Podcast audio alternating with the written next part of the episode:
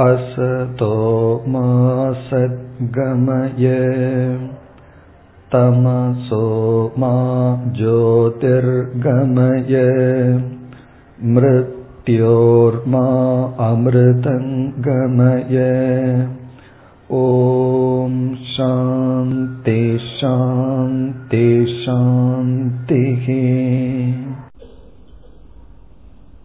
எட்டு படிகளில் பதஞ்சலி நமக்கு வகுத்த யோகத்தில் நாம் இதுவரை ஐந்து படிகளை பார்த்து முடித்தோம்.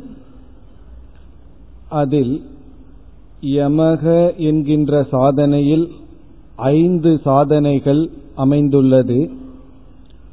நியமக என்கின்ற இரண்டாவது படியிலும் ஐந்து சாதனைகள் அமைந்தன. மூன்றாவதாக ஆசனம் என்று பார்த்தோம். ஆசனம் என்பதை தியானத்திற்கு அங்கமாக எடுத்துக்கொண்டால் எப்படி தியானத்தில் அமர்வது என்பதும் உடல் ஆரோக்கியத்திற்கு எடுத்துக்கொண்டால் ஆசனங்கள் உடல் ஆரோக்கியத்தை எப்படி தரும் என்று பார்த்தோம். பிறகு அதற்கு அடுத்ததாக நான்காவது பிராணாயாமம் என்று பார்த்தோம்.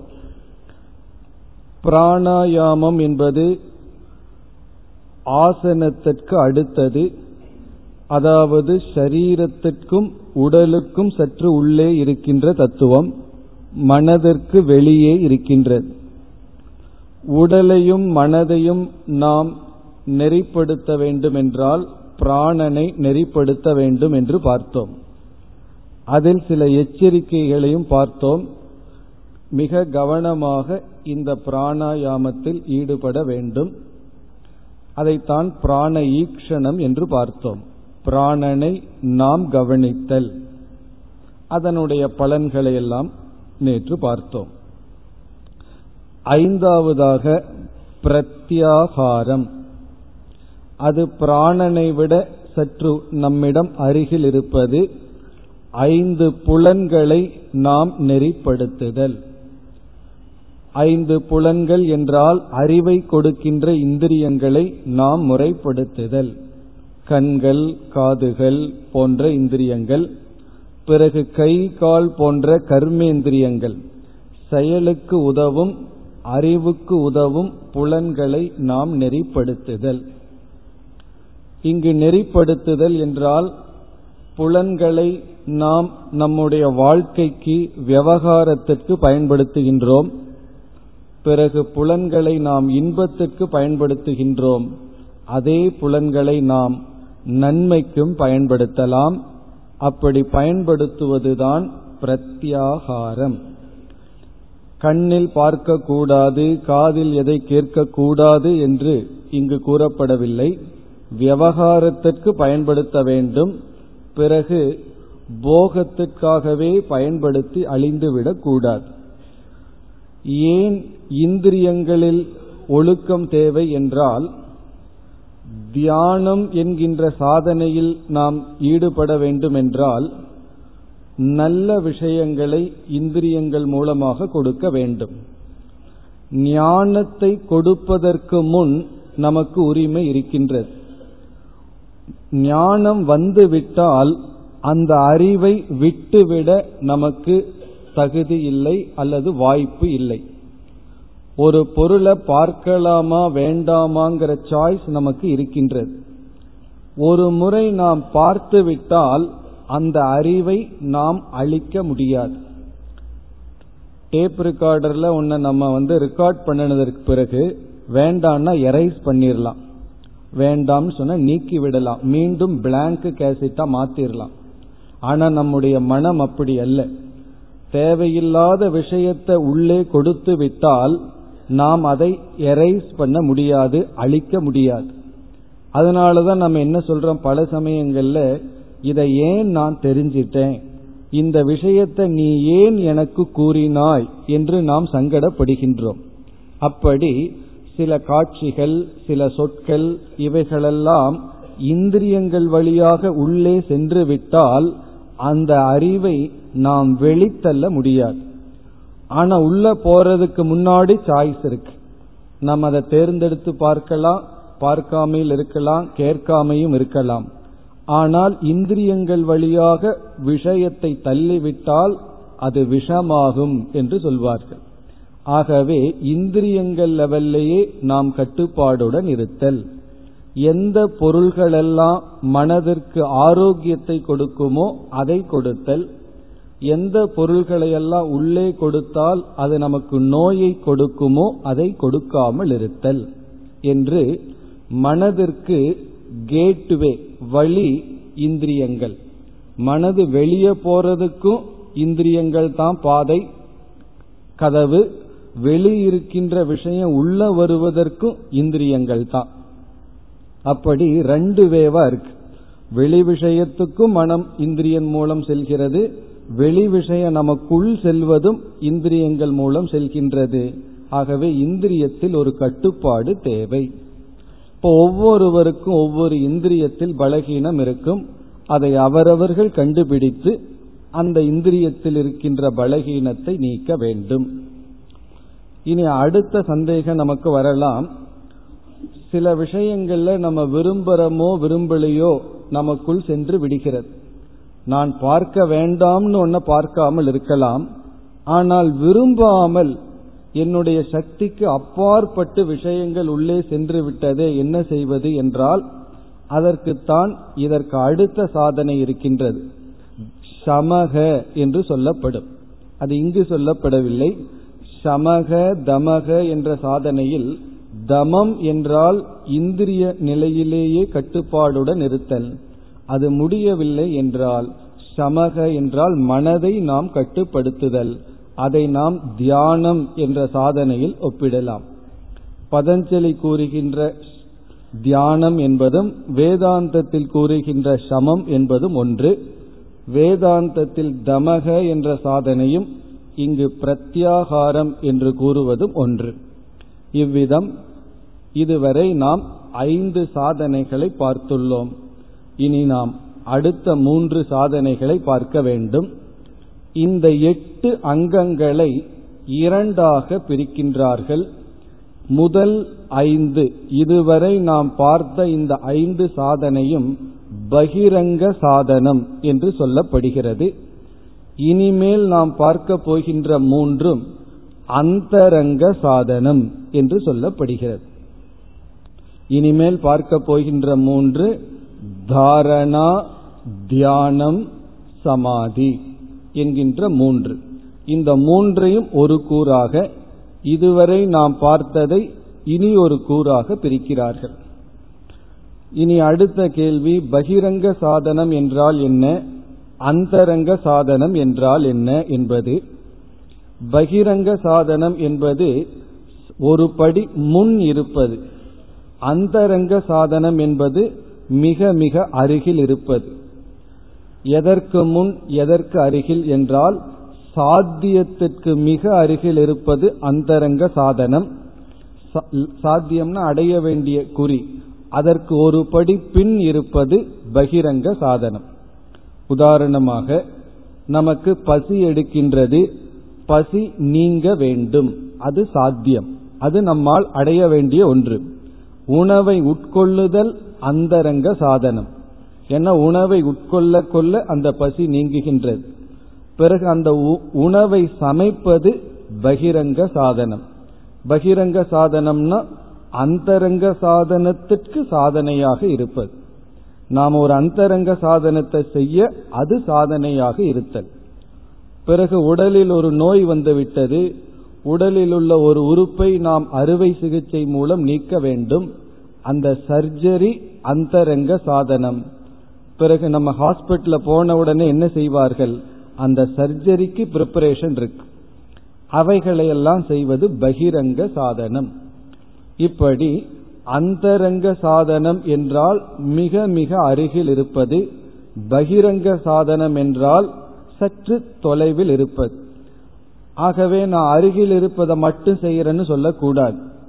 பகிரங்க சாதனத்தை முடித்து அந்தரங்க சாதனைக்கு வர வேண்டும். இப்ப பகிரங்க சாதனை இல்லாமல் அந்தரங்க சாதனை மட்டும் செய்தால் அது சில சமயங்களில் ஆபத்தாக முடியும். இப்போ உடல்ல வந்து ஒரு சர்ஜரிக்கு தேவையான அளவு தகுதி இல்லாம சர்ஜரி செய்தால் அதுக்கு செய்யாம இருக்கிறது நல்லது. காரணம் என்ன? அதுவே ஆபத்தாக முடியும். அதே போல இங்கு தியானம் என்பதுதான் முக்கியம். ஏன் நாம் ஆரம்பத்தில் பார்த்தோம் சித்த விருத்தி நிரோதக. யோகம் என்பது நம்முடைய எண்ணங்களை ஒழுங்குபடுத்துதல் நெறிப்படுத்துதல். நம்முடைய மனதை நெறிப்படுத்துதல் நம்முடைய லட்சியம் என்றால் அதற்குத்தான் இங்கு எட்டு அங்கங்களை கொடுத்தார். மனதை நெறிப்படுத்த வேண்டுமென்றால் மனதைத்தான் நாம் பயன்படுத்த வேண்டும். மனதை கொண்டு மனதை நாம் நெறிப்படுத்த வேண்டும். அப்படி செய்கின்ற சாதனை தான் தியானம். அந்த தியானம் கைகூட வேண்டும் என்றால் நமக்கு முதலில் கூறிய ஐந்து படிகள் முக்கியம். அது மட்டுமல்ல அதிலும் முக்கியம் முதல் இரண்டு படிகள் யமக நியமக என்பது. அதில்தான் சித்தமானது தூய்மை அடைகின்றது. யமம் நியமம். இந்த இரண்டையும் விட்டுவிட்டு ஆசனத்திலிருந்து நாம் ஆரம்பித்து தற்காலிகமாக தமம் முதலியவைகளை எல்லாம் மேற்கொண்டு மனதை ஒருமுகப்படுத்தினால் நாம் பார்த்தோம் ராவணன் போன்றவர்களைப் போல மன ஒருமுகப்பாடு நமக்கு கிடைக்கும் மன தூய்மை நமக்கு கிடைக்காது. பெரிய அசுரர்கள் ராட்சசர்கள் எல்லாம் மனதை நன்கு ஒருமுகப்படுத்தினார்கள். அதனால் சக்திகளை அடைந்தார்கள் சித்திகளை அடைந்தார்கள். ஆனால் லட்சியத்தை அடையவில்லை. இப்ப லட்சியத்தை அடைய வேண்டுமென்றால் நாம் முதலில் பார்த்த யமக நியமகங்கிற சாதனை முக்கியம். அதை தொடர்ந்துதான் தியானம் போன்ற சாதனைகள் வருகின்றது. இனி நாம் அடுத்த மூன்று சாதனைக்கு வரலாம். இந்த மூன்றும் மிக மிக அருகில் இருக்கின்ற சாதனை. ஒன்றுக்கொன்று தொலைவு இல்லை. அதாவது தாரணா என்பதும் அதை தொடர்ந்து வருவது தியானம் அதை தொடர்ந்து வருவது சமாதி. இவ்விதம் தாரணா தியானம் சமாதி. இந்த மூன்று ஒன்றுக்கொன்று மிக அருகில் இருக்கின்ற சாதனை. அவைகளை இப்பொழுது நாம் பார்க்க வேண்டும். ஆறாவது அங்கமான தாரணா. தாரணா என்றால் பொருத்துதல் என்பது பொருள். பிக்சிங் ஒரு இடத்தில் பொருத்துதல். இதற்கு முன்னாடி கூறிய ஐந்து சாதனைகளில் நாம் என்ன செய்திருக்கின்றோம்? மனதை தூய்மைப்படுத்தி வெளியிருக்கின்ற மனதை நம்மிடம் கொண்டு வந்துள்ளோம். ஏன்னா மனம் எப்பொழுதுமே வெளியே இருந்து கொண்டு இருக்கின்றது. அந்த மனதை தூய்மைப்படுத்தி நம்மிடம் வந்துள்ளது. இனி அடுத்த கேள்வி நம்மிடம் வந்த மனதை என்ன செய்ய வேண்டும்? என்றால் ஒரு இடத்தில் பொருத்த வேண்டும். அந்த நிலைதான் தாரணா. தாரணா என்றால் பொருத்துதல். ஒரு இடத்தில் நம்முடைய மனதை பொருத்துதல். இனி அடுத்த கேள்வி. எங்கு பொருத்துதல்? எதற்காக பொருத்துதல் என்பது? பதஞ்சலியினுடைய சூத்திரமானது தேசபந்தக சித்தசிய தாரணா. தேசபந்தக தேசம்னா இடம். பந்தகன பொருத்துதல் சித்தசியன மனது. மனதை ஒரு இடத்தில் பொருத்துதல். அதுதான் அவர் தாரணை என்ற சொல்லுக்கு கொடுக்கின்ற இலக்கணம். ஒரு இடத்தில் மனதை பந்தப்படுத்துதல் பொருத்துதல். இனி எங்கு பொருத்துதல்? என்று பார்க்க வேண்டும். அதாவது ஒரு தத்துவத்தை நாம் தியானிக்க விரும்புகின்றோம். இறைவனையோ அல்லது ஞானத்தையோ ஏதோ ஒன்றை நாம் தியானிக்க விரும்புகின்றோம். தியானிக்க விரும்பப்படுகின்ற பொருள் தியானத்திற்குரிய பொருள் மிக மிக சூக்ஷ்மமாக இருக்கிறது. அது ஸ்தூலமாக இல்லை.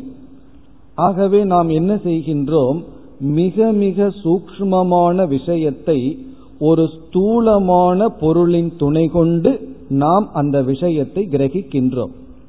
இப்ப இறைவன் என்று சொன்னால் இந்த அனைத்துக்கும் காரணமானவர் என்பது தத்துவம் அது அறிவு. பிறகு அந்த இறைவனை எப்படி நாம் தியானிப்பது என்றால் அதற்கு ஸ்தூலமான ஏதோ ஒரு உருவம் நமக்கு தேவைப்படுகின்றது. அதன் துணை கொண்டு அந்த தத்துவத்தை நாம் தியானிக்க வேண்டும். இப்ப தியானிக்க வேண்டிய தத்துவம் சூக்மமானது அதற்கு ஒரு துணையாக நாம் ஒன்றை பயன்படுத்த வேண்டும். அந்த இடத்தில் மனதை பொருத்துதல். அந்த இடத்துக்கு சமஸ்கிருதத்தில் ஆலம்பனம் என்று கூறுவார்கள். ஆலம்பனம் என்றால் எதை துணை கொண்டு ஒன்றை நாம் தியானிக்கின்றமோ. அதற்கு பெயர் ஆலம்பனம். இப்ப சிவனுடைய லிங்கம் இருக்கின்றது. அந்த லிங்கத்துக்கு பேரு ஆலம்பனம். அல்லது வந்து விஷ்ணு இருக்கின்றார். அவர் உருவத்துடன் இருக்கலாம். அல்லது சாலிகிராமமாக கல்லாக இருக்கலாம். அல்லது ஏதோ ஒரு உருவத்தை நாம் பார்க்கின்றோம். ஆனால் நாம் அந்த உருவத்தை வழிபடவில்லை. ஒரு சிலை இருக்கின்றது. அது நமக்கு தெரியும். இது கல்லால் அல்லது மற்ற லோகங்களால் ஆன சிலை என்று. தெரிந்தும் நாம் அதை வழிபடுகின்றோம் என்றால் இது வந்து அறியாமையினால் செய்த கரு செயல் அல்ல தெரியாம நாம் செய்வதல்ல. இது சிலை கல் என்று தெரிந்தும் அதை நாம் வழிபடுகின்றோம் அதை நாம் மனதில் தியானிக்கின்றோம் என்றால் அந்த சிலையை ஆலம்பனம் என்று சொல்கின்றோம். காரணம் அதில் மனதை பொருத்தி அதன் மூலமாக ஒரு தத்துவத்தை நாம் கிரகிக்கின்றோம். இறைவன் என்ற ஒரு தத்துவத்தை நாம் கிரகிக்கின்றோம். அப்படி ஆலம்பனம் என்றால் எதன் துணை கொண்டு ஒன் ஒரு தத்துவத்தை தியானிக்கின்றோமோ அந்த துணைக்கு பெயர் ஆலம்பனம். அந்த இடத்தில் மனதை பொருத்துதல். அப்ப தாரணா என்றால் ஆலம்பனத்தில் மனதை பொருத்துதல். இந்த ஆலம்பனம் பல வகைப்படும். ஒன்று வெளியே இருக்கின்ற சிவலிங்கம் அல்லது சில உருவங்கள் அப்படிப்பட்ட விதவிதமான ஆலம்பனங்கள். சில சமயங்களில் உடலில் இருக்கின்ற அங்கங்கள். நெற்றிக்கு இடையில ஒரு இடத்தை நாம தேர்ந்தெடுத்து தியானிக்கலாம். பிறகு தலையினுடைய உச்சியில் நாம் இடத்தை வைத்து மனதை வைத்து தியானிக்கின்றோம். அல்லது ஹிருதயத்தை வைத்து தியானிக்கின்றோம் என்று சரீரங்கள் உடலில் ஒவ்வொரு அங்கங்களில் அல்லது ஒவ்வொரு ஸ்தானத்தில் நாம் மனதை வைத்து தியானிக்கலாம். ஆனால் இவைகளெல்லாம் வெறும் ஆலம்பனம். அதை நாம் தியானிக்கவில்லை. நம்ம நெற்றியினுடைய இரண்டு புருவத்தை தியானிக்கவில்லை அல்லது அந்த இடத்தை தியானிக்கவில்லை. அந்த இடத்துல மனதை நாம் வைத்து தியானிக்கின்ற தத்துவம் வேறு. அப்படி உடலினுடைய அங்கம் சில சமயங்களில் சொல் ஆலம்பனமாக இருக்கலாம்.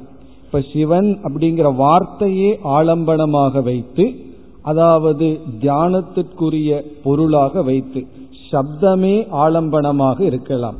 ஆலம்பனம்னா ஒரு உருவந்தான் இருக்கணுங்கிற அவசியம் இல்லை நாமமாக இருக்கலாம் ரூபமாக இருக்கலாம்.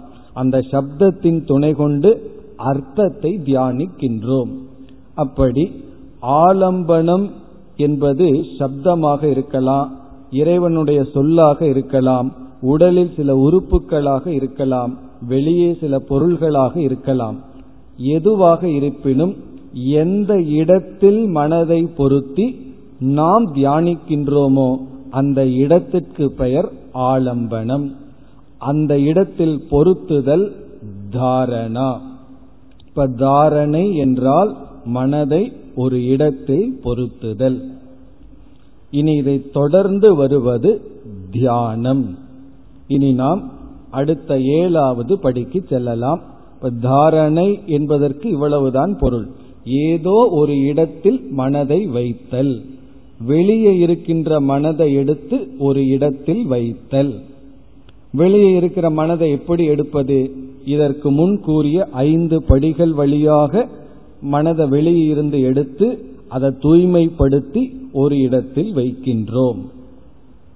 நாம எப்படிப்பட்ட இடத்துல ஆலம்பனத்துல வைக்கிறோம் வைக்க வேண்டும்ங்கிறது இனி நாம் இப்பொழுது பார்க்க போகின்ற ஏழாவது படியான எப்படிப்பட்ட தியானம் செய்கின்றோம்ங்கிற அடிப்படையில். தியானத்தில் விதவிதமான படிகள் இருக்கின்றது. அந்த தியானத்துக்கு ஏற்ப ஆலம்பனம் அமையும்.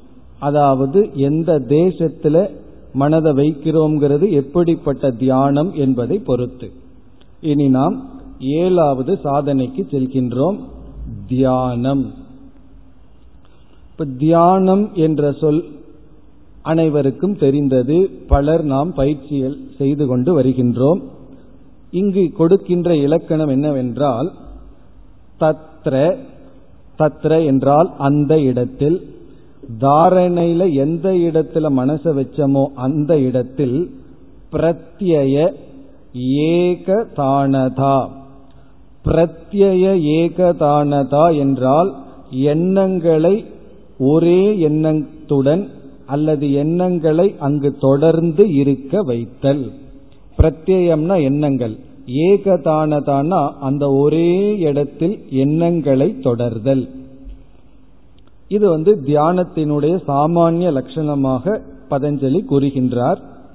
பிறகு அவரே கூறுகின்றார் தியானம் என்பது எந்த விஷயத்தை குறித்து நாம் தியானிக்கின்றோமோ அல்லது நினைத்து கொண்டிருக்கின்றோமோ அந்த விஷயத்திலேயே இருக்க முயற்சி செய்தல்.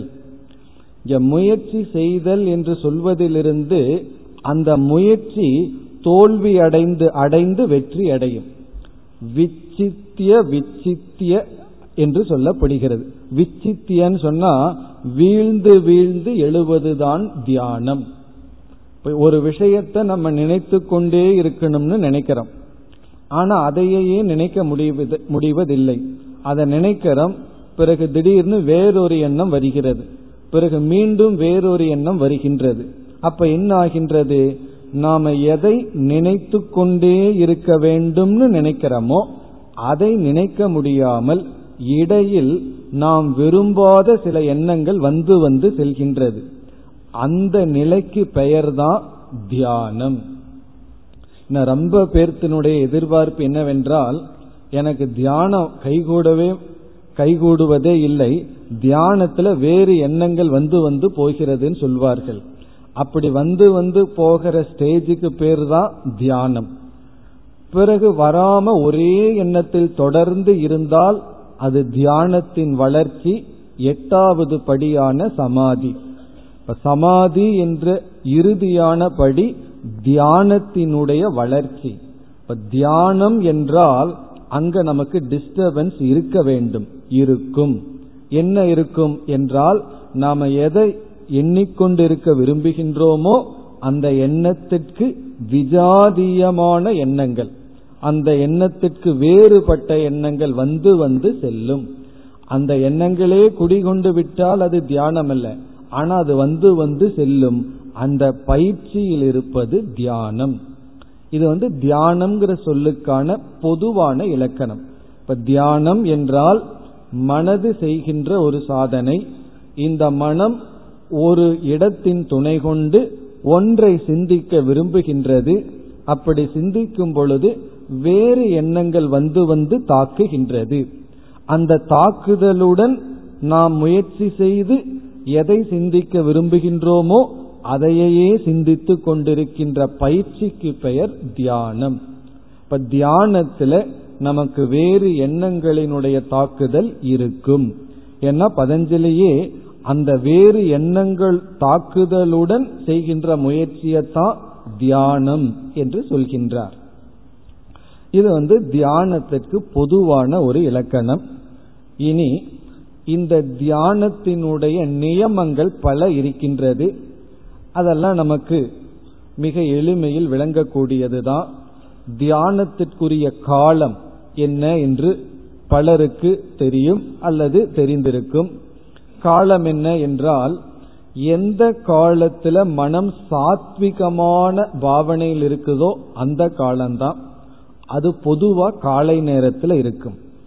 பிறகு தியானத்தை பற்றியெல்லாம் படித்து கேட்டவுடன் மிக உற்சாகத்தை அடைந்து அதிக காலத்தில் ஈடுபடக்கூடாது.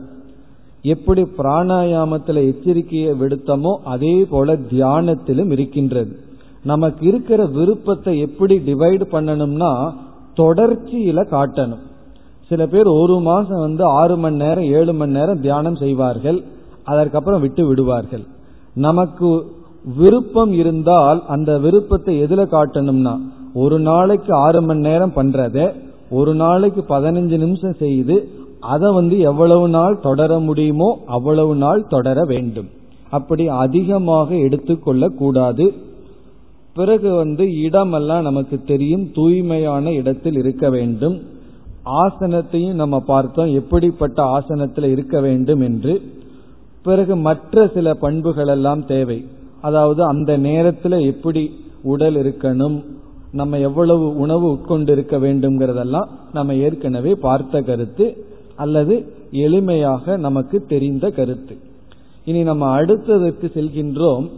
எத்தனை விதமான தியானங்கள் இருக்கின்றன அவைகளை செய்முறை என்ன என்பதை சுருக்கமாக பார்க்கலாம். தியானத்தில் விதவிதமான விதம் இருக்கின்றது. மக்களை ஈர்ப்பதற்காக விதவிதமான சொற்களை கையாளுவார்கள். ஏன்னா ஒரே சொல்ல சொல்லிக் கொண்டிருந்தா மக்களுக்கு விருப்பம் வருவதில்லை. இப்ப எந்த ஒரு ப்ராடக்ட்டுமே விற்கணும்னு சொன்னா கொஞ்ச நாளைக்கு அப்புறம் அதே ப்ராடக்ட்ல நியூ அப்படின்னு போட்டாகணும். புதியது அப்படின்னு போட்டா தான் ஓ இது ஏதோ புதுசா இருக்குன்னு வாங்குவார்கள். ஏன்னா பழசையே வாங்கி வாங்கி மக்களுக்கு அழுத்து விடும். அதே போல மெடிடேஷன்ங்கிற வார்த்தை பழசு. அதனால என்னென்ன ஏதாவது ஒரு வார்த்தையை போட்டு அந்த மெடிடேஷன்ல ஒரு இம்ப்ரூவ்மெண்ட்னு சொன்னா தான் மக்களுக்கு ஒரு விருப்பம் வருகின்றது. அதனால எவ்வளவு மெடிடேஷன்ங்கிறதுக்கு உண்மையில் விவஸ்தை இல்லை.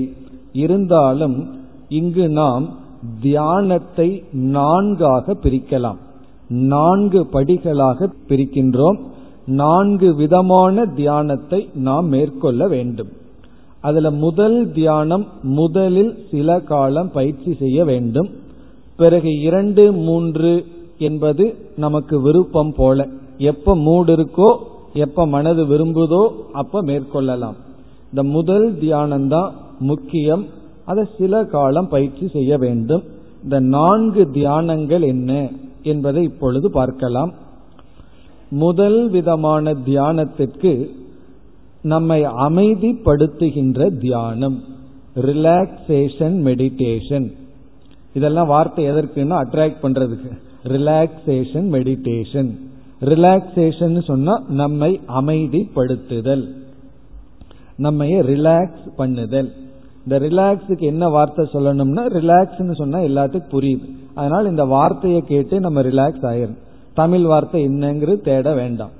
இப்ப டாக்டர் வந்து குழந்தைக்கு இன்ஜெக்ஷன் கொடுக்கும்போது ஒரு ஐந்து வயது குழந்தைகிட்ட ஊசி கொண்டு போனா கைய ரொம்ப இறுக்கமா வச்சிருக்கும். அப்ப டாக்டர் என்ன சொல்லுவாரு? கொஞ்சம் கையை தளர்த்து ரிலாக்ஸா வச்சிரு. அப்பதான் ஊசி ஒழுங்கா உள்ள போகும்னு சொல்லுவார். அதே போல உடம்ப இறுக்கமா வச்சிருக்கிறது ஊசி உள்ள போகாது. அதே போல மனதையும் நம்ம இறுக்கமா வச்சிருக்கோம். அப்படி இல்லாம மனதை ரிலாக்ஸ் பண்ற மெடிடேஷன் எது? மனதை தளர்த்துதல் அமைதிப்படுத்துதல். இதுலேயும் பல படிகள் இருக்கின்றது. முதல்ல நம்ம ஒரு குறிப்பிட்ட காலத்துல தியானத்துல அமர்ந்து அமர்ந்து பழகுவதே கொஞ்ச நாள் ஆகும். எந்த மூமெண்ட்டும் இல்லாம உடலில் ஒரு பதினைந்து அல்லது இருபது நிமிடம் அமர்ந்து பழகுதல். அதற்கு பிறகு என்ன செய்ய வேண்டும்? நம்ம பிராணாயாமத்துல சொன்னது போல நம்முடைய மூச்சு காற்றை கவனிக்க வேண்டும். பிராண ஈக்ஷணம். அப்படி கவனிக்கும் பொழுதே ஓடிக்கொண்டிருக்கின்ற மனம் நம்மிடம் வந்து விடும். அப்படி கவனித்து பழகுவதே சில காலம் செய்ய வேண்டும். ஆரம்பத்தில் இருப்பவர்கள். வேற ஒன்னும் செய்ய வேண்டாம். மூச்சு காற்றை மட்டும் கவனித்து கொண்டு இருத்தல். அது வந்து பிராணனை ரிலாக்ஸ் பண்றது. பிறகு அதுல பயிற்சி அடைந்ததற்கு பிறகு இந்திரியங்களுக்கு வரணும். நம்ம இந்திரியத்தை அமைதிப்படுத்த வேண்டும்.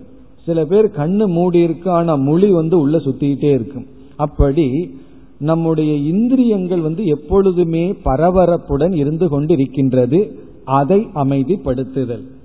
அந்த பயிற்சி முடிஞ்சதற்கு பிறகு மனதிற்கு வர வேண்டும். மனதை அமைதிப்படுத்துதல் என்றால் என்ன? அதை எப்படி படுத்த வேண்டும் என்றால் இந்த இடத்துல ஒரு ஒரு சிறிய கற்பனையை மேற்கொள்ள வேண்டும். நாம வந்து ஒரு நதியினுடைய கரையில் அமர்ந்திருக்கின்றோம். நதியினுடைய ஓட்டத்தை பார்க்கின்றோம். அப்படி அதை வேடிக்கை பார்க்கும் பொழுது அந்த நதியில் எத்தனையோ பொருள்கள் மிதந்து கொண்டு செல்லும். கங்கை கரையில் உட்கார்ந்து பார்த்து இதையெல்லாம் பார்க்கலாம்.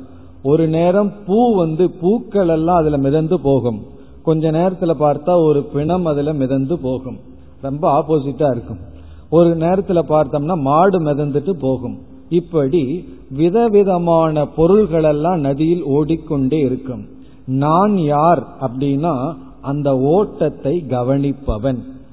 நல்ல பொருள் மிதந்து போச்சுன்னா விருப்பம் எனக்கு கிடையாது. ஏன்னா அந்த பொருள் எனக்கு கிடைக்க போவதில்லை. அல்லது அழுகிய பொருள்கள் அதுல போச்சுனாலும் என்னை தாக்குவதில்லை. அதையும் நான் வேடிக்கை பார்க்கின்றேன். அதே போல நம்ம தியானத்துல மிக முக்கியமாக பயிற்சி செய்ய வேண்டியது என்னவென்றால் நம்முடைய மனதில் ஓடும் எண்ணங்களை அந்த எண்ணங்களுடன் போராட்டமில்லாமல் பார்த்து பழகுதல். நம்ம ஓடுற எண்ணங்களை எல்லாம் ஓட விட்டு பார்க்க வேண்டும். அப்படி பார்க்கும் பொழுதுதான் தியானிப்பவன் தியானம் செய்கின்ற மனம் என்ற பிரிவே ஏற்படுகின்றது. மெடிடேட்டர் அப்படிங்கிற ஒருவர் வந்து அந்த மனம் நமக்கு இன்ஸ்ட்ருமெண்ட் கரணம் ஆகின்றது இல்லை தியானம் பண்றதுக்கு. அந்த நிலையில் இருக்கின்றோம். அப்ப இந்த தியானத்துல நாம் என்ன செய்கின்றோம்? நான் என்னுடைய எண்ணங்களினுடைய ஓட்டத்தை கவனிக்கின்றேன். கரையில உட்கார்ந்துட்டு இருக்கிறவன் நான். பிறகு தண்ணீர் ஓடுவது போல தண்ணிக்குள்ள எத்தனையோ பொருள்கள் ஓடுவது போல அந்த எண்ணத்திற்குள் நல்ல விஷயங்களும் இருக்கின்றது தீய விஷயங்களும் இருக்கின்றது. நல்ல விஷயம் வந்தா எனக்கு சந்தோஷம் இல்லை தீய விஷயம் வந்தா எனக்கு வெறுப்பில்லை. காரணம் நான் இப்பொழுது என்ன ஓட்டங்களை கவனிப்பவன்? அந்த ஆட்டிடியூடுல அந்த பாவனையில அமர்ந்து சில காலம் தியானம் செய்ய வேண்டும். அப்படி செய்யும் பொழுது என்னாகும் என்றால் மனதிற்கும் நமக்கும் ஒரு பிரிவு ஏற்படும். நான் பார்ப்பவன் என்னுடைய எண்ணங்கள் பார்க்கப்படுவது. இப்ப நாம எப்படி போராடி கொண்டிருக்கின்றோம் என்றால் மனதில் வந்து ஒரு எண்ணம் வருகின்றது. இரண்டாவது எண்ணத்துக்கு பொருள் முதல் எண்ணம். நான் என்ன நினைச்சேன்னு நினைச்சு பார்க்கிறோம். பிறகு யாருக்குள்ள போராட்டம் வருதுன்னா முதல் எண்ணத்துக்கும் இரண்டாவது எண்ணத்துக்கும் போராட்டம் வருது. முதல் வந்து ஒரு எண்ணம் வருது. அந்த பொருள் எனக்கு இருந்தா நல்லா இருக்கும். அவன் பயன்படுத்துகின்ற பொருள் எனக்கு வேண்டும் என்ற எண்ணம் வருது. இரண்டாவது எண்ணம் வந்து என்ன சொல்லுது? உனக்கு எதுக்கு அந்த பொறாமை? உனக்கு எதுக்கு அந்த எண்ணம் வந்ததுன்னு சொல்லி அந்த எண்ணத்துடனே போராட்டம் வருகின்றது. இப்ப முதல் எண்ணம் வெளி விஷயம். இரண்டாவது எண்ணம் எண்ணத்தின் மேல் எண்ணம். அப்படி எண்ணங்களுக்குள் போராடி கொண்டிருக்கின்றோம். இப்ப உள்ளேயே போராடி கொண்டிருந்தா எப்படி தியானம் செய்வது? அப்ப தியானம் செய்ய வேண்டும் என்றால் நமக்குள் போராட்டத்தை தற்காலிகமாக நிறுத்த வேண்டும். அந்த தற்காலிகமா நிறுத்துறதுன்னா தியான காலத்தில் நிறுத்த வேண்டும். எப்படி என்றால் எனக்குள்ள இருக்கிற எண்ணத்தை இப்ப நான் பார்க்கிறேன். அதற்கப்புறம் தீய எண்ணத்தை என்ன பண்ணணும் நல்ல எண்ணத்தை என்ன பண்ணணும்னு பிறகு பார்ப்போம். இப்போ எனக்கு நான் அறிமுகமாக வேண்டும். இந்த தியானம்ங்கிறது நம்முடைய மைண்ட நாமளே அறிமுகமாவது. நம்முடைய மைண்டோட நமக்கு கிடைக்கிற ஒரு இன்ட்ரடக்ஷன் தான் தியானம். எப்படி என்றால் எனக்குள்ள இப்ப எப்படிப்பட்ட எண்ண ஓட்டங்கள் ஓடிக்கொண்டிருக்கின்றது. நல்ல எண்ணம் வந்தாலும் தேவையற்ற எண்ணங்கள் வந்தாலும் அதை நான் கவனிப்பவன் என்று கவனித்து பார்க்க வேண்டும். நல்ல எண்ணத்தோட ஓடிவிட வேண்டாம். தீய எண்ணத்திலிருந்து ஓடி வர வேண்டாம். அல்லது வெறுத்து போராட வேண்டாம். இப்படி கொஞ்ச நாள் பார்த்தால் நமக்கு என்ன கிடைக்கும்னா நம்முடைய தரம் நமக்கு தெரிந்துவிடும். மற்றவங்களுக்கு நம்முடைய தரம் வந்து தப்பா தெரிஞ்சிருக்கும். ஒன்னு தரம் கீழே இருக்கும் அவங்க அதிகம் நினைச்சிருப்பார்கள். அல்லது மேல இருக்கும் கீழாக நினைத்திருப்பார்கள். அது நமக்கு முக்கியமல்ல. நம்முடைய தரத்தை நாம் சரியாக புரிந்து கொள்ள வேண்டும். மற்றவர்கள் புரிஞ்சுக்கிறது புரிஞ்சுக்காதது அது அவர்களுடைய கஷ்டம். இப்ப நம்முடைய மனதை நம்ம புரிந்து கொள்வது நம்முடைய மனதுடன் அறிமுகமாவது தியான காலத்தில். அதனாலதான் தியானத்துக்கு ரொம்ப பேர் பயந்து கொள்கிறார்கள். காரணம் என்ன? தியானம் பண்ண ஆரம்பிச்சா அவர்களை பற்றி உண்மை அவர்களுக்கே தெரிந்து விடும் அல்லவா? எல்லோரும் தன்னை பற்றி உண்மையை தெரிஞ்சு கொள்வதற்கு பயப்படுகிறார்கள் தெரிந்து கொள்ளாமல் இருக்க முயற்சி செய்கிறார்கள். இந்த தியானம் தான் நம்மளுடைய சுரூபத்தை காட்டி கொடுக்கும். அப்பொழுது மனமானது ஒரு பெரிய போராட்டத்திலிருந்து அமைதி அடையும். என்ன போராட்டம்னா இந்த எண்ணம் எனக்கு வேண்டாம் இந்த எண்ணம் எனக்கு வேண்டும்னு ஒரு விருப்பம் வேண்டாங்கிற விருப்பம் அதிலிருந்து அமைதி கிடைக்கும். அந்த அமைதி தான் தியானத்தினுடைய முதல் படி. இந்த இந்திரியங்களை பார்க்கிறது பிராணனை பார்க்கறதெல்லாம் மிக மிக எலிமெண்டரி மிக மிக ஆரம்பத்தில் இருப்பது. பிறகு நம்முடைய எண்ணங்களுடன் போராடாமல் எண்ண ஓட்டத்தை கவனித்து பழகுவது தியானத்தினுடைய முதல் ஸ்டெப் இதை நம்ம செய்யும் பொழுதுதான் உண்மையிலேயே தியானத்தை ஆரம்பிக்கின்றோம். அது வரைக்கும் தியானத்திற்கான பயிற்சி தான் இது ஒரு படி. இப்படி சில நாட்கள் செய்தால் நமக்கு என்ன ஆகும் என்றால் நம் நாம் நம்மிடம் இருக்கின்ற எண்ணங்களுடன் போராடுவதற்கு பதிலாக அதை நாம் மாற்றுவதற்கு சரியான முயற்சியில் ஈடுபடுவோம். இப்ப வீட்டுல ரெண்டு பேர் இருக்காங்கன்னா கருத்து வேறுபாடு வந்தா ரெண்டு பேரும் சண்டை தான் போட்டுக்கிறாங்களே தவிர இருவருக்கும் அதாவது ரெண்டு பேர்த்துக்கு எப்படி செட்டில் பண்ணலாங்கிறது அந்த சண்டையை நீக்கி கருத்து வேறுபாடை நீக்கி ஒத்து போலாங்கிற முயற்சியில் ஈடுபடுவதில்லை. நீ சொல்றது தப்பு நீ சொல்றது தப்புன்னு ஒருவருக்கொருவர் போராட்டம் தான் நடக்குதே தவிர அந்த கருத்து வேறுபாடை எப்படி சால்வ் பண்ணலாம் எப்படி தீர்வு காணலாம்ங்கிற முயற்சியில் ஈடுபடுவதில்லை. அதே போல நாம எண்ணங்களுக்குள் போராடி கொண்டிருக்கின்றோம் தீர்வு காண முயற்சி செய்ததே கிடையாது. இந்த தியானத்துல போராட்டத்தை நிறுத்துகின்றோம். இது எனக்கு வேண்டாம் இது எனக்கு வேணுங்கிற எண்ணமே இல்லை. போராட்டம் நிறுத்தினதற்கு பிறகுதான் தீர்வுக்கான முயற்சியே வரும். ரெண்டு பேர் ஆர்கியூ பண்ணிட்டு இருந்தா ஃபர்ஸ்ட் ஆர்கியூமெண்ட்டை நிறுத்தினதுக்கு அப்புறம் தான் சரி நீ சொல்றத சொல்லு நான் சொல்றத சொல்றேன்னு கேட்டு சொல்யூஷனுக்கான ஸ்டெப்ஸே வரும். அதே போலதான் மனதிற்குள்ளேயும். வெளிய ஆர்குமெண்ட் வந்து சப்தம் இங்க உள்ள ஆர்குமெண்ட் வந்து சட்டிலா நடக்குது. இந்த தியான நாம பண்ணியிருக்கோங்கிறதுனுடைய அர்த்தம் என்னன்னா உள் போராட்டம் நின்று மனதை நாம் கவனித்தல். அதற்கு பிறகு என்ன செய்ய வேண்டும் என்றால் அதற்கு பிறகு மற்ற தியானங்கள் தொடரும். மற்ற தியானங்கள் எப்படின்னா நமக்கு தெரியும் மனதுக்குள்ள என்ன பலம் என்ன பலகீனம். அதை நீக்க நம்ம மற்ற தியானத்துக்கு செல்வோம். பிறகு அதற்கு அடுத்தபடி ஒன்று இருக்கின்றது இந்த ரிலாக்ஸேஷன் மெடிடேஷன்லேயே இந்த போராட்டம் நின்றவுடன் மனது என்ன ஆகும் என்றால் ஓரளவுக்கு அமைதியை அடைந்து விடும் தெளிவை அடைந்து விடும். இந்த மனசு தெளிவை அடைந்துடுதுன்னு சொன்னா இந்த புத்தி சும்மா இருக்காது. எத்தனையோ நம்ம சிந்திச்சு முடிவெடுக்க வேண்டிய விஷயமெல்லாம் இருக்கு. அது நம்முடைய படிப்பாகலாம் குடும்ப சூழ்நிலையாகலாம் வியாபாரம் ஆகலாம் ஏன்னா சிந்திச்சு முடிவெடுக்க வேண்டிய விஷயம் இருக்கு. மெடிடேஷன்ல என்ன பண்ண ஆரம்பிச்சிருவோம்னா ஆழ்ந்து பிளான் பண்ண ஆரம்பிச்சிருவோம். புத்தி வேலை செய்ய ஆரம்பிச்சிடும் பல பேர் வந்து மெடிடேஷன்ல தான் பெரிய பெரிய டிசிஷன்ல எடுப்பார்கள். அது நல்லதுதான். காரணம் மன அமைதியா இருக்கும் பொழுதுதான் ஒரு முடிவெடுத்தா சரியா இருக்கும். அப்ப நம்ம என்ன செய்ய ஆரம்பிச்சிருவோம்? தியானம்ங்கிறது டே டு டே லைஃப் ஒரு அன்றாட வாழ்க்கையில ஒரு நல்ல முடிவெடுக்கிறதுக்கான சாதனையா மாத்திடுவோம் அதை வந்து தியான காலத்துல பண்ணக்கூடாது. மற்ற நேரத்துல மனதை அமைதிப்படுத்தி சிந்திச்சு அந்த முடிவெடுக்கணும். இப்ப தியான காலத்துல என்ன பண்ணணும்னா புத்தியை அமைதிப்படுத்துதல். இன்டலெக்டையும் குவைட்டன் பண்றது. என்ன சொல்லணும்னா புத்தியே கொஞ்ச நேரம் புத்தி இல்லாம இரு. நீ எந்த விதமான டிசிஷனையும் இப்ப எடுக்காத. எந்த நிச்சயத்தையும் இப்பொழுது செய்யாதே என்று அறிவை அமைதிப்படுத்துதல். திங்கிங் ஃபேக்கல்ட்டிய அமைதிப்படுத்துதல். மற்ற நேரத்துல நம்ம சிந்திக்கலாம். அதற்குன்னு நேரம் கொடுத்து சிந்திக்கணும். ஒரு குழப்பமான சூழ்நிலை இருந்ததுன்னா அதற்கு ஒரு காலத்தை கொடுத்து இந்த குழப்பத்திலிருந்து நீங்க நான் சிந்திக்கின்றேன்னு சிந்திக்க வேண்டும்.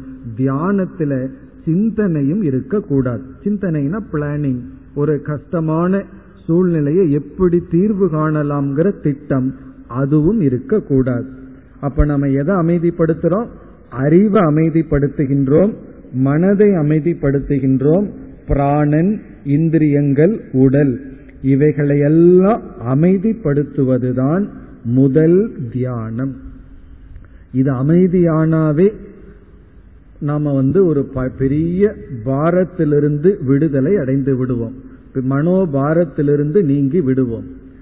இதோடு நின்று விட்டால் நாம் செய்கின்ற தியானம்ங்கிறது வந்து ஏதோ உடலுக்கு செஞ்ச உடல் பயிற்சி மாதிரி ஆகிவிடும். இதற்கு அடுத்த தியானத்திற்கு செல்ல வேண்டும். இப்ப இது வந்து முதல் தியானம். இந்த முதல் தியானத்துல முக்கியமான இடம் மனதையும் அறிவையும் அமைதிப்படுத்துதல். இந்த அமைதிப்படுத்துதல் நம்ம என்ன பண்ணியிருக்கோம்? நம்மிடத்தில் போராட்டம் இல்லை. நல்ல தீய எண்ணங்களை ஏற்றுக்கொள்கின்றோம். இப்ப இப்படி இருக்கு. இருக்கட்டும். எப்பிறகு நாம் அதை சரிபார்த்து கொள்ளலாம். தீய எண்ணத்தை முயற்சியுடன் நீக்கலாம். போராட வேண்டாம். நல்ல எண்ணத்தை முயற்சியுடன் வளர்த்தி கொள்ளலாம். என்று பிறகு நாம் பார்த்து கொள்ள வேண்டும். இனி இரண்டாவது தியானம் என்னவென்றால் ஜபம். இப்ப ஜபம்ங்கிறது ஒரு விதமான தியானம். ஒரு நாமத்தை இறைவனுடைய ஒரு சொல்லை எடுத்துக்கொண்டு அதை தொடர்ந்து உச்சரித்து வருதல். இதுவும் முக்கியமான தியானம்.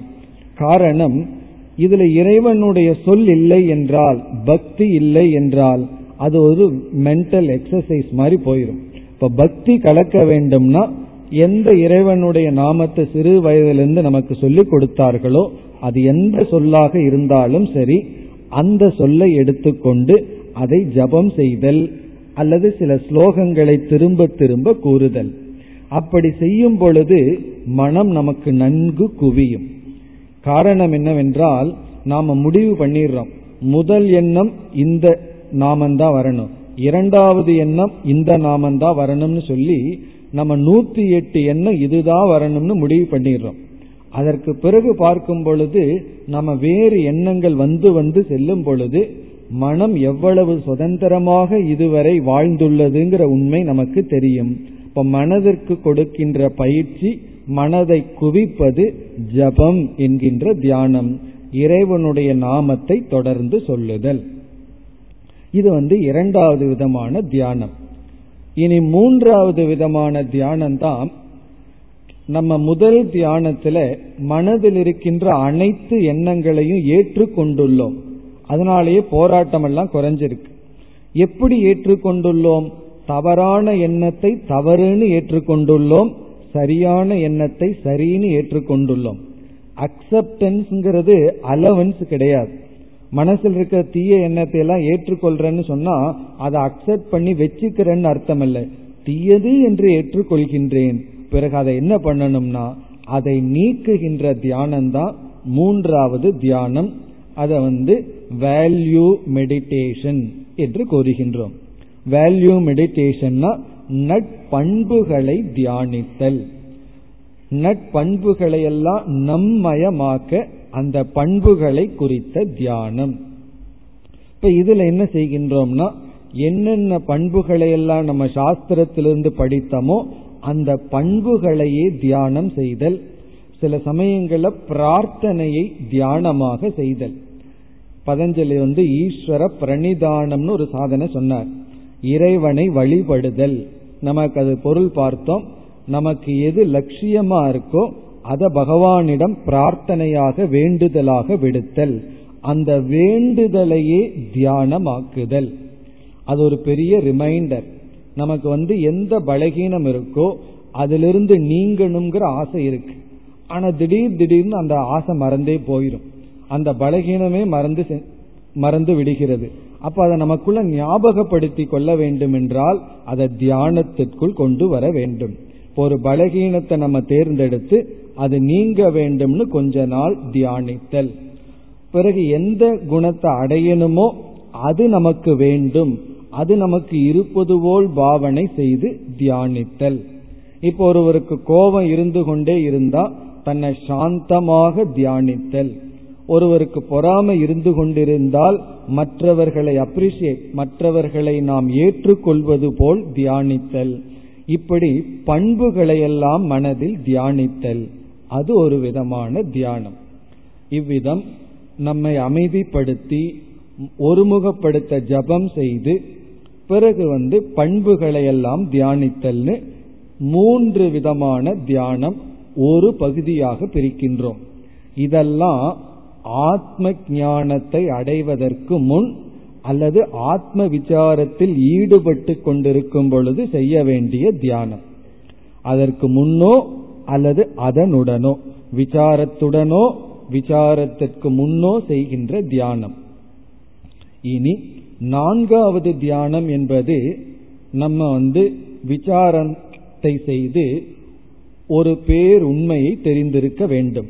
அதுதான் அகம் பிரம்ம நான் பரமாத்மாவாக இருக்கின்றேன் இந்த உலகம் வந்து வெறும் காட்சி என்கின்ற அத்வைத ஞானம். அந்த ஞானத்தை தியானித்தல். அது கடைசி தியானம். இப்ப கடைசி தியானம் வந்து தியானத்திற்குரிய விஷயம் வந்து ஞானம். அத்வைத ஞானத்தையே மனதில் கொண்டு வந்து நான் அற்பூர்ணமானவன். எனக்கு எந்த குறையும் இல்லை என்று இந்த உடல் அல்ல என்கின்ற தியானம். இப்ப இந்த தியானத்துல ஒரே எண்ணம் இருக்கணுங்கிற நியமம் கிடையாது. இந்த இடத்துல அமர்ந்திருக்கணும் இப்படித்தான் அமர்ந்திருக்கணும் என்கின்ற நியதியும் கிடையாது. இவ்விதம் நான்காவது தியானம் வேதாந்திக் மெடிடேஷன் சொல்லலாம் அல்லது நிதித்தியாசனம் என்று கூறுவார்கள். நிதித்தியாசனம்னு சொன்னா ஞானமே தியானத்திற்கு பொருளாக இருத்தல். இவ்விதத்தில் தியானத்தை மேஜரா நான்கு ஹெட்டிங்ல நம்ம பிரிக்கலாம். நம்மளுடைய ஒவ்வொரு அங்கங்களையும் அமைதிப்படுத்துதல் மனதை ஒருமுகப்படுத்த ஜபம் செய்தல் பண்புகளை தியானித்தல் பிறகு ஞானத்தை தியானித்தல். இந்த தியானத்தில் எத்தனையோ விஷயங்கள் இருக்கின்றது. தியானத்திற்கு பல தடைகள் பிறகு அவைகளை எப்படி நிவர்த்தி செய்தல் என்றது போல் பல கருத்துக்கள் இருக்கின்றது. இதுதான் தியானத்தினுடைய சாரம். ஆனால் தியானம் என்று நாம் செய்து கொண்டிருக்கின்ற காலத்தில் மனம் சஞ்சலத்தில் இருக்கும் தேவையற்ற எண்ணங்கள் வந்து வந்து சென்று கொண்டு இருக்கும். அதனால தியானத்துல எனக்கு தேவையில்லாத என்ன வருது போகுதுன்னு சொன்னா அதன பேரு தான் தியானம். அதனால அது தவறில்லை. அதுலயும் நமக்கு கோபம் வந்து விடக்கூடாது. நான் தியானம் பண்ணி பண்ணி பார்க்கிறேன் தேவையில்லாத என்ன வந்துட்டே போயிட்டு இருக்கு. இனிமேல் என்ன பண்ண போறேன்னா தியானமும் வேண்டாம் சங்கடமும் வேண்டாம்னு சொல்லி விட்டு விடுவார்கள். முன்ன வந்து தியானம் எல்லாம் செஞ்சு பழகிறதுக்கு முன்னாடி தியானம் கைகூடலையேன்னு துக்கம் கிடையாது. இப்ப தியானம் பண்ண ஆரம்பிச்சு என்ன ஆயிருக்குன்னா ஒரு புதிய கஷ்டம் வந்திருக்கு புதிய புதிய துக்கம் வந்திருக்கு என்னன்னா தியானம் வரல அப்படிங்கிற ஒரு எக்ஸ்ட்ரா சாரோ முன்ன அது இல்லை. அப்படி நாம் எடுத்துக்கொள்ள கூடாது. பொறுமை நமக்கு வேண்டும். மெதுவாகத்தான் நமக்கு கைகூடும். இந்த இந்த ஒரு தியானத்துக்கு தான் இவ்வளவு படிகளை பதஞ்சலி கூறி இருக்கின்றார் சரி அப்படி பொறுமையாக மெதுவாக இருந்தால் என்ன கிடைக்கும்னா தியானத்தினுடைய வளர்ச்சி சமாதிகி அது எட்டாவது படி. சமாதி என்றால் தியானத்தினுடைய வளர்ச்சி. இப்ப தியானம் நமக்கு நன்கு கைகூடி விட்டால் மனம் அமைதியாக இருக்கும். அந்த அமைதியாக இருக்கின்ற மனதை அமைதியில் தொடர வைத்தல் சமாதிகி இப்ப சமாதி என்றால் அமைதியடைந்த மனதில் அந்த அமைதியை தொடர வைத்து பயிற்சி செய்தல். ஏன்னா அமைதி அடைஞ்சு சில செகண்ட் தான் அமைதியில் இருக்கும். பிறகு மீண்டும் சென்றுவிடும். அப்படி இல்லாமல் அந்த அமைதியினுடைய தொடர்ச்சி தான் சமாதி. அதுவும் கொஞ்ச நாள் அமைதியில இருந்து இருந்து பழகினால் பிறகு நமக்கு இந்த சமாதி என்கின்ற நிலை கிடைக்கும். இங்க சமாதி என்றால் இந்த சொல்ல கேட்ட சில பேர் பயந்து கொள்வார்கள். ஏன்னா இறந்ததற்கு அப்புறம் சமாதி கட்டுறதுங்கிற வார்த்தையெல்லாம் கேட்டு தியானம் பண்ணா எனக்கு சமாதி கிடைக்கும்னு என்ன அர்த்தம்னா தியானம் பண்ணா இறந்து விடுவோம் சமாதியில கொண்டு போய் நம்மை வைத்து விடுவார்கள். பிறகு சில நூல்களை எல்லாம் படித்து சமாதி ஆயிட்டா ஒன்றுமே தெரியாமல் நான் விழுந்து விடுவேன் எல்லாம் நினைக்கின்றோம். அந்த பயம் எல்லாம் அவசியம் இல்லை சமாதி என்றால் மனம் அமைதியாக தொடர்ந்து இருத்தல். ஒரு விஷயத்துல மனதை பொருத்தி மற்ற அனைத்தையும் மறந்து விடுதல். எல்லாத்தையும் மறந்துட்டு அதுலேயே இருக்கிறது தான் சமாதி. அதுக்கு சந்தேகம் என்னன்னு சொன்னா நம்ம சீரியலை பார்க்கும்போது சில பேர் எப்படி இருக்கிறார்கள்? அதுதான் சமாதிக்கு எக்ஸாம்பிள் அப்படியே உலகத்தையே மறந்து அதையவே பார்த்து கொண்டு இருப்பார்கள். ஒரு குழந்தை வந்து உணவு உட்கொண்டு கொண்டே டிவி பார்த்துட்டு இருந்தது.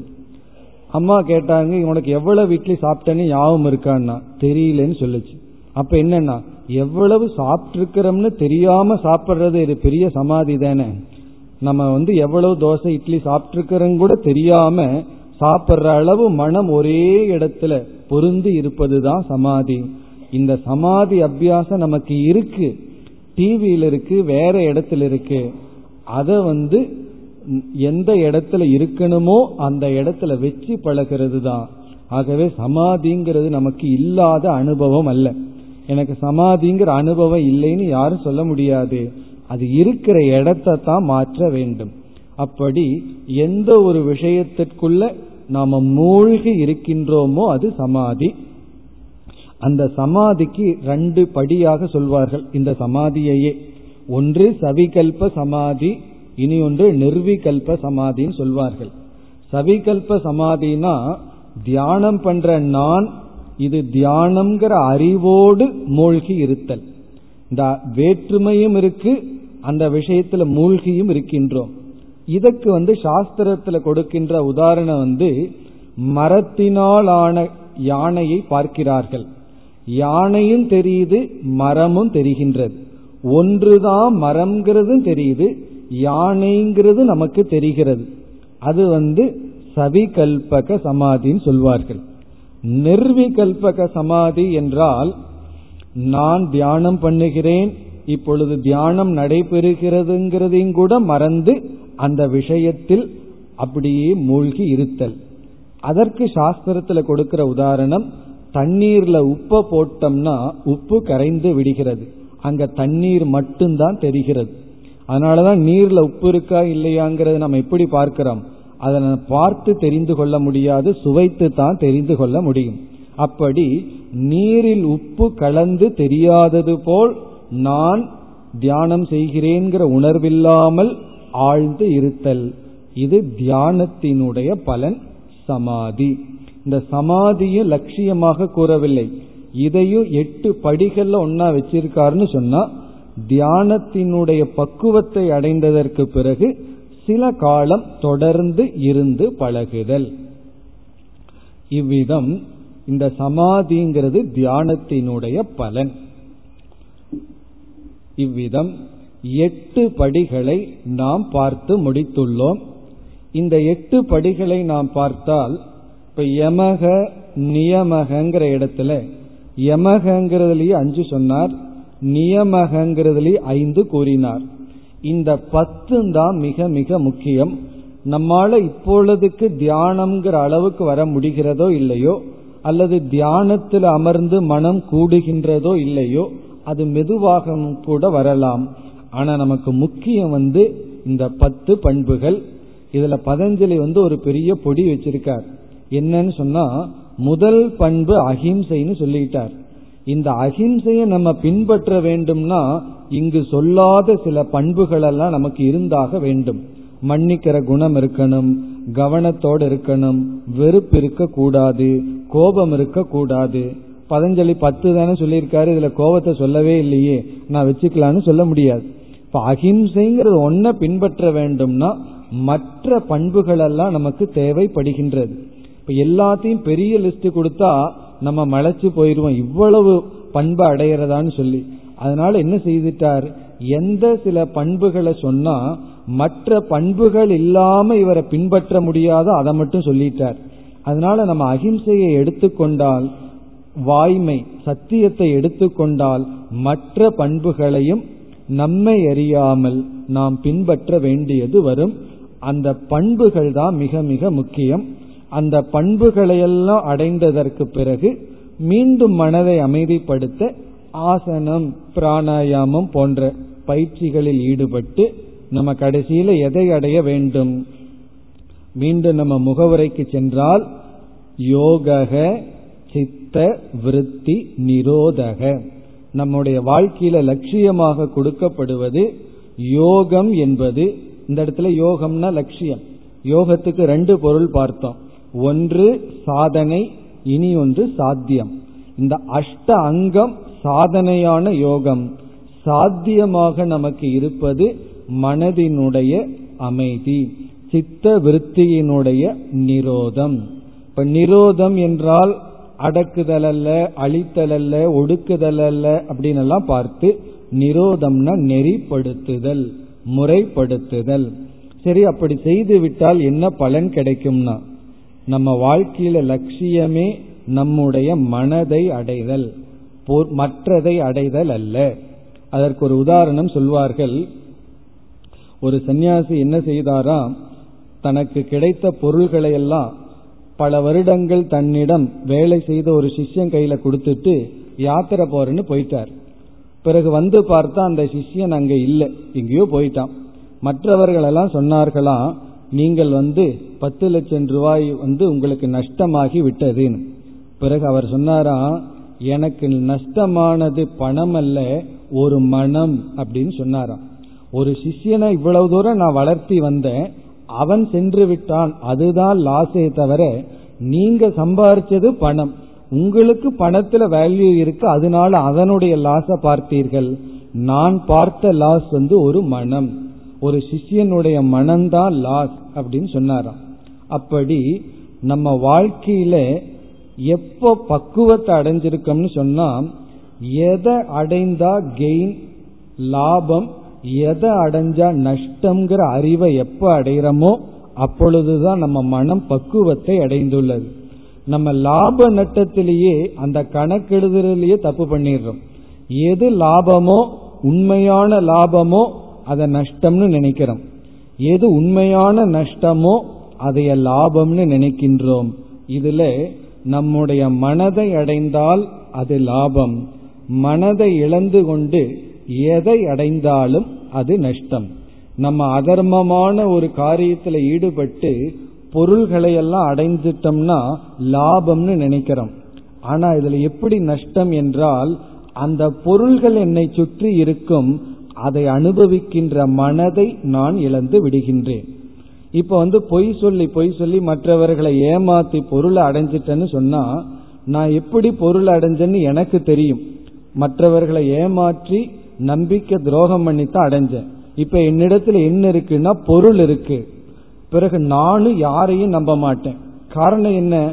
நான் நம்புவனா இருந்தேன்னா மற்றவர்களை ஏமாத்தி இருக்க மாட்டேன். அப்ப என்னிடத்துல பொருள் இருக்கு. யாரு மீது நம்பிக்கை இல்லைன்னா அந்த பொருள் போகி விடுமோங்கிற பயத்துல தான் நான் இருப்பேன். இப்ப எப்படிப்பட்ட மனம் எனக்கு கிடைச்சிருக்கு? பொருள் கிடைச்சாச்சு அதை அனுபவிக்கின்ற மனம் கிடைக்கவில்லை. இது லாபமா நஷ்டமா இதுதான் நஷ்டம். அனைத்து பொருள்களையும் இழக்கின்றோம். ஆனால் மனதை அடைகின்றோம். நல்ல மனதை அடைகின்றோம்.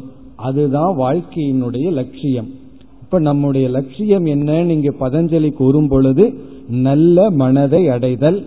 அந்த மனதை அடைய எட்டு சாதனைகளை இங்கு வகுத்து கொடுத்தார்.